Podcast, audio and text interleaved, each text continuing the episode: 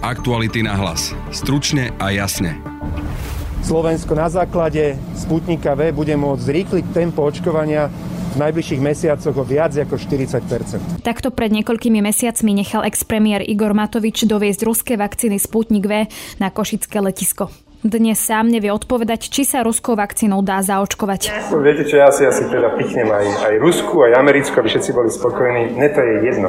Samotné očkovanie by sa malo pravdepodobne začať už od pondelka, no záujemcov je málo. O téme sme sa rozprávali s ekonómom Martinom Šustrom. Na nejaké desiatky tisíc by sme sa mohli dostať. Očakával by som, že to ešte stupne, keď sa naozaj začne sputnikom očkovať a keď to bude vidieť v médiách, tak sa prihlásia ešte ďalší ľudia. Na Slovenskom pozemkovom fonde mala podľa polície fungovať zločinecká skupina mali v, podstate Excelové tabuľky, mali presne vypísané, ktoré žiadosti by sa mali uprednostniť, ktorí žiadatelia sú ochotní zaplatiť aby potom na konci v poslednom stĺpci uh, si vedeli vyrátať, že koľko z tých peňazí z toho objemu má byť ako úplatok. Tie úplatky sa pohybovali až do výšky 40 až 50% tej hodnoty pôdy. Polícia hovorí aj o prepojeniach na Slovenskú národnú stranu. Budete počuť investigatívnu novinárku Aktualit Lauru Kelovú. Opísala policii, ako bola v podstate nominovaná a potvrdila, že vlastne ten výber jej osoby spočíval v tom, že sa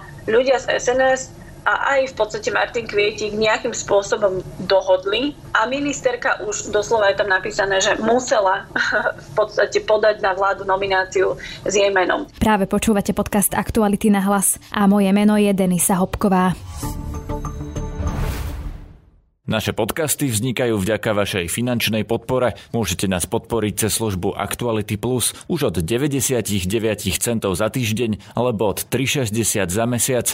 Všetky možnosti nájdete na webe Actuality.sk lomka plus. Aktuality na hlas. Stručne a jasne.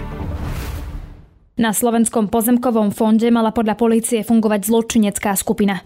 A to s cieľom zarábať na úplatkoch, pre ktoré dokonca existovala aj tabuľka. Vyšetrovatelia odhalili hierarchiu organizovanej skupiny, kde do vyšších funkcií mali byť dosadení takí ľudia, ktorých schvaľovala Slovenská národná strana a aj finančník spájaný s touto stranou Martin Kvietik. Viac sa o téme budem rozprávať s investigatívnou novinárkou Aktualit Laurou Kelovou, ktorú mám aj teraz na linke. Laura, ahoj. Ahoj, dobrý deň. Laura, v úvode, ako funguje Slovenský pozemkový fond? Čo si majú ľudia pod tým presne predstaviť? No ľudia by si mali predstaviť, že ide o úrad, ktorý priamo spadá v podstate do agrorezortu, teda k ministerstvu pôdohospodárstva. Čiže ak v minulosti ministerstvo pôdohospodárstva dostalo do správy Slovenská národná strana, tak aj Slovenský pozemkový fond bol akoby takou odnožou e, tohto agrorezortu. Slovenský pozemkový fond má vlastne na starosti štátnu pôdu, e, úraduje aj nad takou pôdou, ktorá nemá zatiaľ stotožnených vlastníkov. Ide o tisíce, respektíve 100 tisíce hektárov a e, Slovenský pozemkový fond je práve preto tak veľmi dôležitý, pretože uh, spravuje aj tzv. reštitučné nároky. To znamená, že keď v minulosti, v čase komunizmu ľudia prišli o svoju pôdu, lebo im bola zoštátnená, tak po, po vlastne vzniku Slovenskej republiky sa potrebuje štát vysporiadavať s tými vlastníkmi pôdy a vrátiť im tú pôdu. Preto sú vlastne na zozname tzv. reštituenti, ktorí čakajú vlastne už roky, rokuce na to, že im štát vráti tú pôdu. Takže prichádza do bezprostredného kontaktu s mnohými, mnohými ľuďmi na Slovensku a zrejme aj to je dôvod, prečo tak zrejme prirodzene, ale aj veľmi jednoducho vznikla v podstate e, taká korupčná chobotnica, že práve tieto vybavovačky, či už prenajmov, alebo teda reštitučných nárokov, e, tak z nich sa vlastne stali v podstate, v podstate sa stal z toho priestor na vypaľovanie ľudí. Prokurátor hovorí o zločineckej skupine na Slovenskom pozemkovom fonde. Poďme teda nejak do praxe, že ako fungovala táto zločinecká skupina? Ako mohol fungovať ten biznis na pozemkovom fonde? Tak zločinecká skupina, ona aj v podstate v e, našich zákonoch má nejakú presnú definíciu, že to musí byť skupina ľudí, ktorá má jasnú hierarchiu, jasnú štruktúru, musí mať hlavu, teda nejaký ten prvý stupeň organizátora a, a potom aj ďalších v podstate hierarchicky nižších členov. A práve takto sa vyšetrovateľom podarilo zmapovať a v podstate zatiaľ usvedčovať skupinu z ľudí, ktorí boli aj na pozemkovom fonde, ale aj mimo neho. Pretože ak hovoríme o hlave e, tejto skupiny pozemkových, v podstate nejakých podvodníkov, tak e, vyšetrovateľia tvrdia, že to bol oligarcha Martin Kvietik, teda finančník, e, známy už aj z korupčnej kauzy dobytkár a známy aj práve svojim vzťahom so Slovenskou národnou stranou, ktorá mala v roku 2016 až 2020 v podstate pod palcom Slovenský pozemkový fond. No a keď ideme hierarchicky nižšie, tak tam prirodzene vlastne museli mať nejakým spôsobom preddohodnuté uh, veci aj s riaditeľkou Slovenského pozemkového fondu. V tom čase to bola uh, Adriana Šklíbová, ktorá bola priamo nominantkou SNS. No a potom tam potrebujú mať aj ďalších vlastne ľudí, či už zo Slovenského pozemkového fondu alebo z iných úradov, ktorí majú dosah na, na či už vybavovanie tých reštitučných nárokov, ktoré som spomínala.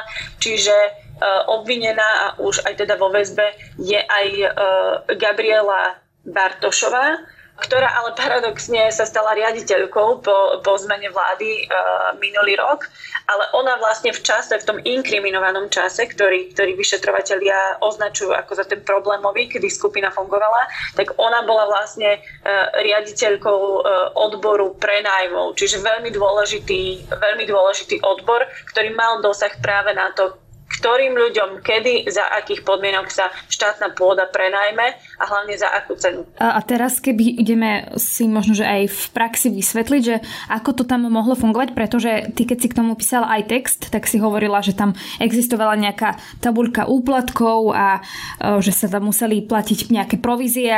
Fungovalo to tak, a to teraz vlastne len v podstate rozprávam informácie z uznesenia o väzbe, pretože tam sa nachádzajú e, dôležité informácie či už od prokurátora alebo od policie, tak ich zistenia sú také, že existoval vlastne mechanizmus, že Slovenský pozemkový fond okrem vlastne mnohých pracovníkov, ktorých má, eh, si ešte zazmluvnil nejakých externých referentov alebo, alebo dohodárov. No a títo externí dohodári v podstate mali byť ľudia spojení práve s, týmto, s touto zločineckou skupinou, čiže mali mať nejaké napojenie či už na Martina Kvietika alebo na advokáta Jana Gajana, ktorý, ktorý teda pomáhal manažovať uh, tento systém.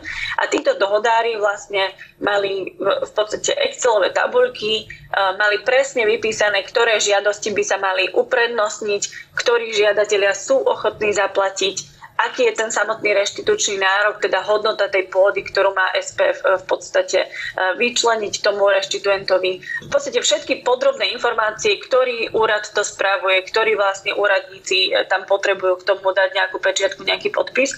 No a celá táto Excelová tabuľka slúžila na to, aby potom na konci v poslednom stĺpci e, si vedeli vyrátať, že koľko z, toho, e, z tých peňazí, z toho objemu má byť ako úplatok. Ono pomerne je závratná a šialená tá suma, pretože tie, tie úplatky sa pohybovali až do výšky 40 až 50% tej hodnoty pôdy. Tak keď si povieme príklad, že nejaký farmár, ktorý v minulosti prišiel o pôdu, teraz má na ňu nárok a, a hodnota pôdy je zhruba 100 tisíc, tak on na úplatky a aby mu vôbec Slovenský pozemkový fond odklepol jeho nárok, lebo to nie je nejaká výsada, to je jeho nárok, na čo má teda právo, tak on musel zaplatiť nejakých povedzme 30-40 tisíc, aby si to proste ľudia zo zločineckej skupiny uh, okolo Slovenského pozemkového fondu rozdelili. Čo je šialené, pretože to boli, uvedome si, to boli ľudia, ktorí mali nárok na tieto pôdy a na tieto hektáre a stali sa v podstate obeťami vypaľovania nejakých úradníkov, ktorí tam proste boli dosadení a ktorí ani nemali nejaký nárok na peniaze, len si z toho urobili jednoducho biznis, pretože mali rozhodovaciu Eh, rozhodovaciu činnosť. Takto opisuje vlastne ten mechanizmus policia. V tom mechanizme mohol by teda aj nejaký, ty si dala príklad toho farmára, nejaký bežný farmár, ktorý prišiel na Slovenský pozemkový fond vybavovať a teraz čo? Nejaký úradník mu povedal, že ak teda zaplatíte, tak my vám to vieme vybaviť rýchlejšie. V praxi to vyzerá tak, že ľudia, ktorí chceli mať eh, v podstate vybavené tieto reštitúcie, tak oni majú žiadosti na Slovenskom pozemkovom fonde. A je bežný spôsob, že vlastne ty, keď máš niekde žiadosť, tak sa zhodou okolností uh, v tvojom okolí objaví človek, ktorý povie, ja ti to viem vybaviť na Slovenskom pozemkovom fonde, ale podmienky sú také a také a také. A zrejme si tí farmári, alebo teda tí majiteľia uh, pôdy uvedomili, že OK, tak túto sused čaká 25 rokov na vysporiadanie pôdy, nedal uplatok, nemá pozemky, tak ja to skúsim a e, vyskúša, dá uplatky a pozemky mu prepíšu. Takže zrejme uh, aj z toho popísaného mechanizmu ja tomu rozumiem tak, že vlastne za tými ľuďmi jednoducho chodili títo vybavovači, aby im dali vedieť, aké sú podmienky, no a ľudia sa proste týmto podmienkam evidentne museli prispôsobiť. Čím samozrejme neospravedlňujem ich konanie, pretože aj, aj dávať úplatok je, je trestným činom, nielen príjmať ho. Ale takto to teda fungovalo a aby sme si predstavili, čo sa s tými peniazmi ďalej malo diať, tak tie peniaze ktoré boli evidované v tých spomínaných excelovských tabuľkách, tak mali vlastne končiť u hlavy skupiny, teda u Martina Kvietika a z nich sa potom rozdeľovali malé čiastky zhruba v hodnotách nejakých 1000, 2000, 4000, 5000 eur, tak tie sa vlastne potom rozdeľovali tým úradníkom, ktorí tam všetky tieto veci požehnávali svojim, svojim podpisom. Keď poviem, že skupina ľudí uniesla uh, Slovenský pozemkový fond a urobila si z neho taký privátny biznis, tak by som to teda prehnala, alebo môžeme to takto povedať? Myslím si, že si to veľmi dobre popísala a už by som len na záver dodala, že, že, že si vlastne z ľudí ktorí mali nárok a právo na, na vrátenie pôdy a na urovnanie kryút, ktoré im e, v podstate Slovenská republika alebo teda komunizmus ukryudil, tak, e, tak sa stali obeťami tohto, tohto mechanizmu a tohto súkromného biznisu na, na štátnom úrade. Ono konec koncov to ani nie sú, že naše slova, ale to takto presne popisuje aj sudkynia Rúžená Sabová, ktorá rozhodovala o väzbe pre, pre siedmých obvinených.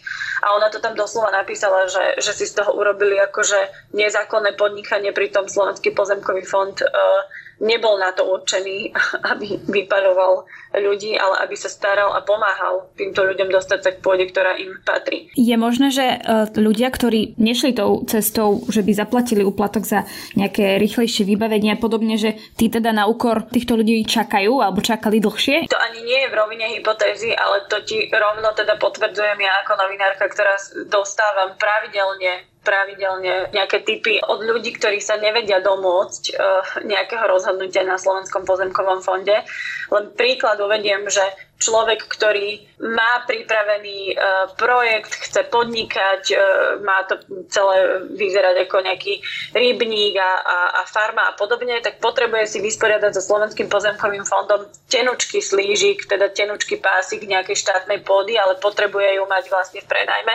A čaká niekoľko rokov a niekoľko rokov mu vlastne projekt stojí, pretože Slovenský pozemkový fond nedokáže mu niekoľko rokov buď prijať a potvrdiť alebo odmietnúť nejaký prenájom pôdy. A potom to vlastne článku, ktorý sme, ktorý sme tento týždeň vydali, mám ďalšie a ďalšie vlastne e, podnety, ako ľudia proste dlho čakajú, ako boli vypaľovaní, nechceli vyplatiť e, peniaze a úplatky a jednoducho sa nikam za roky neposunuli. Ale keď sme aj v minulosti sa dopytovali, prečo to tak strašne dlho trvá, tak e, ono jednak Slovenský pozemkový fond nemá nejaké zákonné lehoty, za koľko dní alebo mesiacov musí vyriešiť nejaké žiadosti, čo si myslím, že je obrovský problém. A v podstate to je úplne vytvorený priestor na, na korupciu, pretože keď úrad nemá lehoty, tak si robí, čo chce. A súdkynia zrejme aj na to narážala, keď napísala v uznesení, že, že ten priestor na takéto mechanizmy sa neupravil ani po roku 2020, keď, e,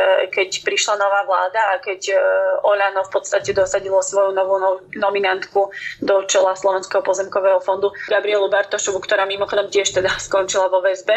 A, a to je teda e, pri najmenšom zaujímavé, že prečo nemali ľudia na Slovenskom pozemkovom fonde už títo noví dosadení po voľbách, prečo nemali záujem upraviť vlastne tieto, tieto mechanizmy, alebo minimálne aspoň žiadať zákonodarcov, aby tieto mechanizmy upravili aj v zákonoch a tým pádom vlastne sa, sa zúži ten priestor na, na vypaľovanie a korupciu. Zatiaľ sa tak nestalo. Ty si to už viackrát spomenula aj v úvode, no, alebo poukázala na to, že sa to nejakým spôsobom spája s SNS, minimálne s Martinom Kvietikom. E, poďme si to ale možno trošičku rozobrať, lebo ja som v tom texte videla, že ty si tam spomínala aj bývalú ministerku Matečnú. No prvé spojenie je úplne exaktné, pretože Slovenská národná strana časoch 2016 až 2020 spravovala jednak ministerstvo pôdohospodárstva, ale aj Slovenský pozemkový fond. Teda Slovenská národná strana si vyberala nominantku do vedenia Slovenského pozemkového fondu a vybrala si Adrianu Šklíbovú.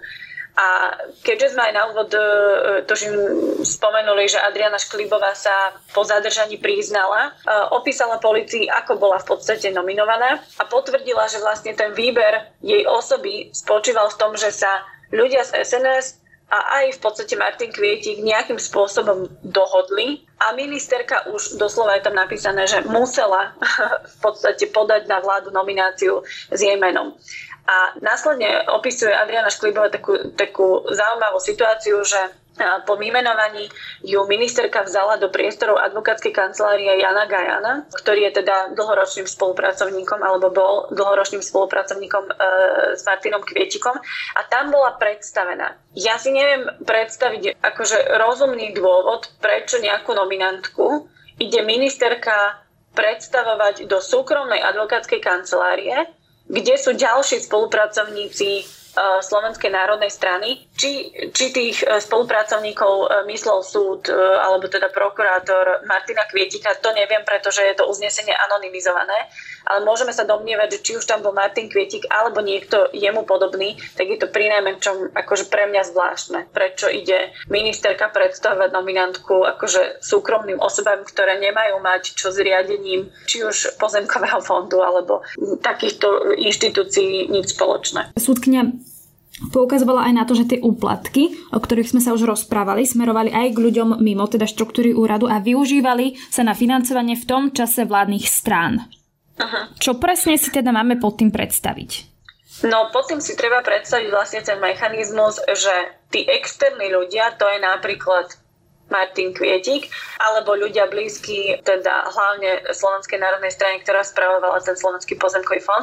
Čiže mali na tom profitovať aj ľudia, ktorí boli mimo úradu a potom ďalej sa vlastne časť tých, uh, tých peňazí mala používať práve na takúto akože chod takýchto mechanizmov. Ja neviem úplne ako presne, že, že keď údajne Martin Kvietik mal prebrať nejaké peniaze a teraz akože zoberie polovicu a odniesie ju niekam, tak to si to ja úplne nepredstavujem.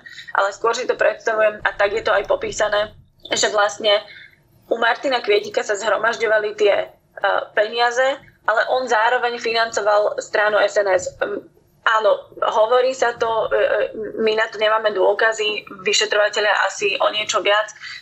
Slovenská národná strana to dlhodobo odmieta a aj v podstate Martin Kvietik to dlhodobo odmieta, že by, že by to takto fungovalo, ale tie indície sú čoraz vážnejšie a jasnejšie Obzvlášť už aj keď rozpráva napríklad advokát Jan Gajan, keď tu rozpráva aj bývalá riaditeľka Šklíbová uh, a, a ďalší ľudia, ktorí, ktorí fungovali v tomto mechanizme. Ty si sa ešte pýtala, že, že či som oslovovala stranu SNS a to bolo pomerne teda bizarné, pretože strana SNS najprv povedala, že uh, na, na moje otázky, že, že nemá žiadne podrobné informácie a, a potom teda ešte pridali vetu, že Máme za to, že ide len o prekrývanie neschopnosti bývalého ministra Mičovského zo strany súčasnej vládnej garnitúry. No a bez ohľadu na to, aby sme akože nejakým spôsobom tu hajili uh, pána Mičovského, tak uh, Slovenská národná strana bude mať čoraz ťažšie sa, sa úplne oddeliť od týchto kauz, pretože opakovane smerujú uh, k tejto strane, či už v kauze dobytkár, alebo v kauze uh, okolo Slovenského pozemkového fondu. A, a tieto podozrenia tu boli oveľa, oveľa skôr ako údajné neschopnosti bývalého ministra Mičovského. Čiže to ani logicky, ani časovo vlastne vôbec uh, nesedí. Je možné, uh, že Gabriela Matečná nevedela, čo sa tam deje celé tie roky, alebo respektíve, keď ona bola ministerkou? To sa jej musia podľa mňa pýtať akože vyšetrovateľia. To ja, to ja neviem. Ona aj, aj, aj keď bola dopytovaná v súvislosti s kauzou dobytkár, že či vedela o takomto akož mechanizme, tak, tak tvrdila, že nie. Ak nevedela, tak uh, neviem, či bola potom dobrou ministerkou, ale to ja nechcem hodnotiť. Ak policia má iné informácie, tak, tak zrejme ich bude musieť uh, preukázať Lebo... dôkazmi. Mm. Ale, ale určite aj v, tomto, aj v tomto prípade bude Gabriela Matečná uh, vypočúvaná policiou.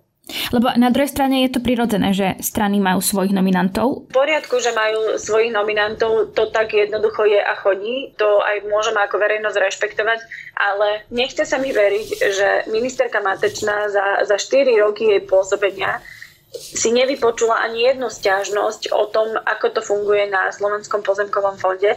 O vypaľovaní na Slovenskom pozemkovom fonde sa písalo aj v minulosti. Takže ak len vznikli takéto indície, tak ministerka Matečná si potom mala sadnúť s pani Šklíbovou a mala sa jej dopytovať a, a Šklíbová jej mala vysvetľovať. Ak sa tak nedialo, tak potom sa pýtam, že, že či si obe tieto dámy robili svoju prácu dobre, a ak sa tak nedialo a ignorovali sa tieto stiažnosti, tak uh, odpovede rovnaká, či si, tieto, či si tieto dámy robili svoju prácu dobre. Ak minister nevie, čo sa deje v úrade, uh, ktorý, uh, ktorý vlastne spada pod jeho ministerstvo, tak to nie je úplne šťastné. Ďakujem pekne, to bola investigatívna novinárka Aktualit Laura Kelová. Aktuality na hlas. Stručne a jasne. Na začiatku marca nechali doviesť vakcíny Sputnik V na Slovensko dnes už ex-premiér a súčasný minister financií Igor Matovič a ex-minister zdravotníctva Marek Krajčí bez vedomia koaličných partnerov. Za nami vidíte naše lietadlo, v ktorom je prvá dávka vakcíny Sputnik V. 2 milióny vakcín pomôžu zaočkovať milión ľudí na Slovensku. Slovensko na základe Sputnika V bude môcť zrýchliť tempo očkovania v najbližších mesiacoch o viac ako 40% Očkovanie ruskou neregistrovanou vakcínou by sa malo na Slovensku začať pravdepodobne od pondelka. Čísla však ukazujú, že záujemcov je zatiaľ málo. Sám Matovič pred týždňom v stredu na rokovaní vlády nevedel odpovedať, či sa dá zaočkovať spútnikom. E, Richard Sulik odhadoval, že tých 200 tisíc, ktoré máme, budú stačiť. Tak ako to vidíte, vy budeme musieť ešte e, zobrať aj nejaké ďalšie? Tak možnosť máme zobrať vlastne až do, pre milión ľudí, ale tým, že to vlastne tu všetky možné síly 3 mesiace bránili, aby sa očkovalo, tak samozrejme, že mnohí ľudia, ktorí by sa sputnikom očkovali pred mesiacom, pred dvojím, pred tromi, už nie sú zaočkovaní, uvidíme. Vyočkuje sa prvých 200 e, tisíc a potom sa zariadíme. Pán minister, vy by ste si dali alebo nechali zaočkovať e, túto vakcínu Nemal by som najmenší problém.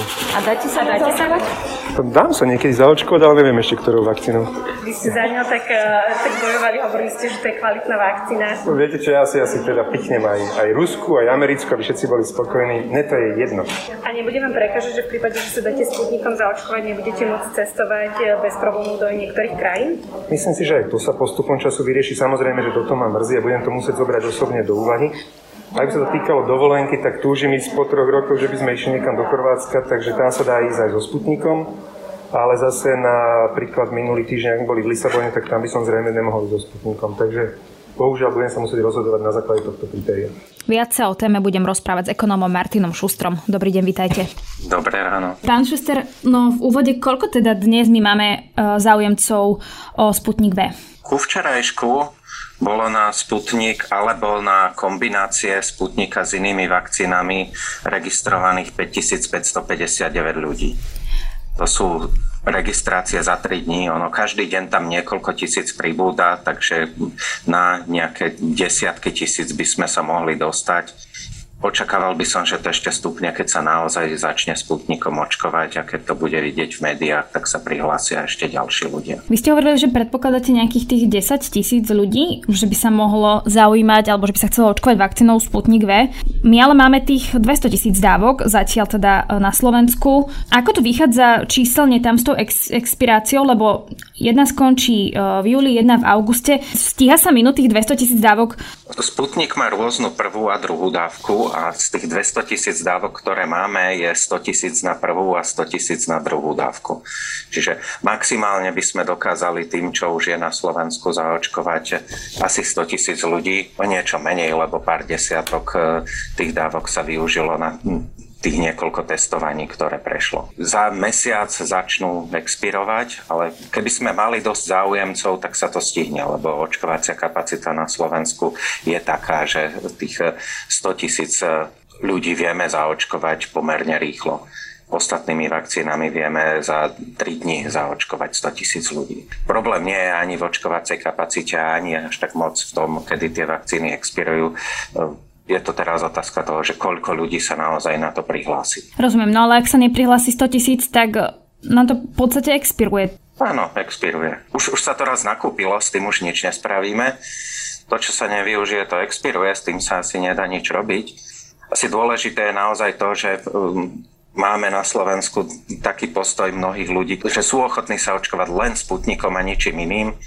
A potom je dobré, aby sa zaočkovali Sputnikom radšej, ako keby sa vôbec nezaočkovali. Čím si vysvetľujete vy ten nízky záujem? Minimálne ex-premiér a súčasný minister financí Igor Matovič ako keby hovorili o oveľa vyšších číslach záujemcov Myslím si, že tie úplne prvé odhady toho, koľko ľudí by sa zaočkovalo Sputnikom, boli mimoriadne nadhodnotené. Tie lepšie odhady prišli neskôr z prieskumov, kde sa ľudí pýtali nielen to, ktorú vakcínu preferujú, ale aj či sú pripravení sa očkovať a vtedy to vychádzalo, že približne 80 až 90 tisíc ľudí sa zároveň chce dať očkovať a iba Sputnikom. Teraz sa ich menej prihlasuje do čakárne, čo bude asi dvomi dôvodmi, alebo možno tromi.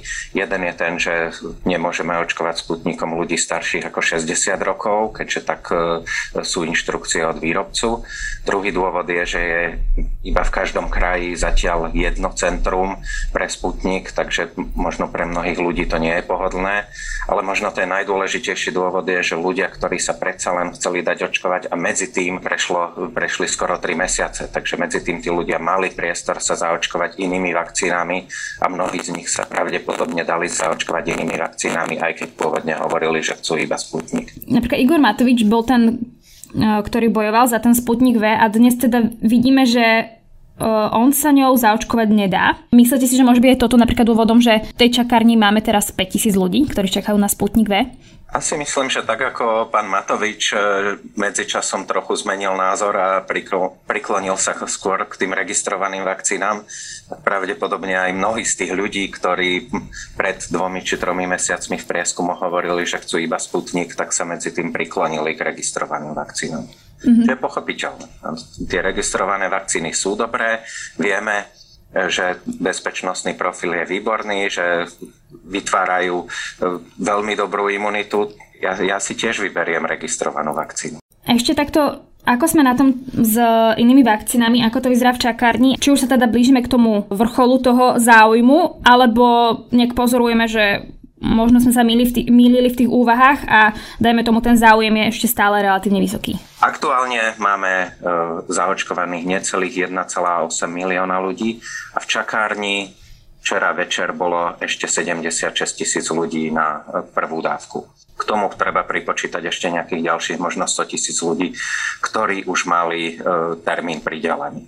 Takže tie bezprostredné čísla hovoria o tom, že sa priebehu pár dní dostaneme na 2 milióny zaočkovaných a potom už naozaj musíme len dúfať, že sa budú ďalší ľudia prihlasovať do čakárne.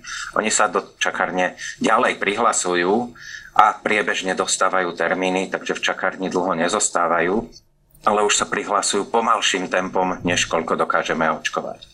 My dokážeme, alebo dokázali sme prvé dávky dávať asi 20 tisíc ľuďom denne a prihlasuje sa ich menej. To vidíme na tom, že za dva týždne počet ľudí v čakárni klesol z vyše 200 tisíc na teraz menej ako 80 tisíc. No a to je z dnešného podcastu všetko, ale viac našich podcastov nájdete na webe Aktuality.sk a v podcastových aplikáciách. Na dnešnom podcaste spolupracovali Laura Kelová, Adam Oleš a Matej Ohrablo. Pekný zvyšok dňa a tiež pekný víkend želá Denisa Hopková. Aktuality na hlas. Stručne a jasne.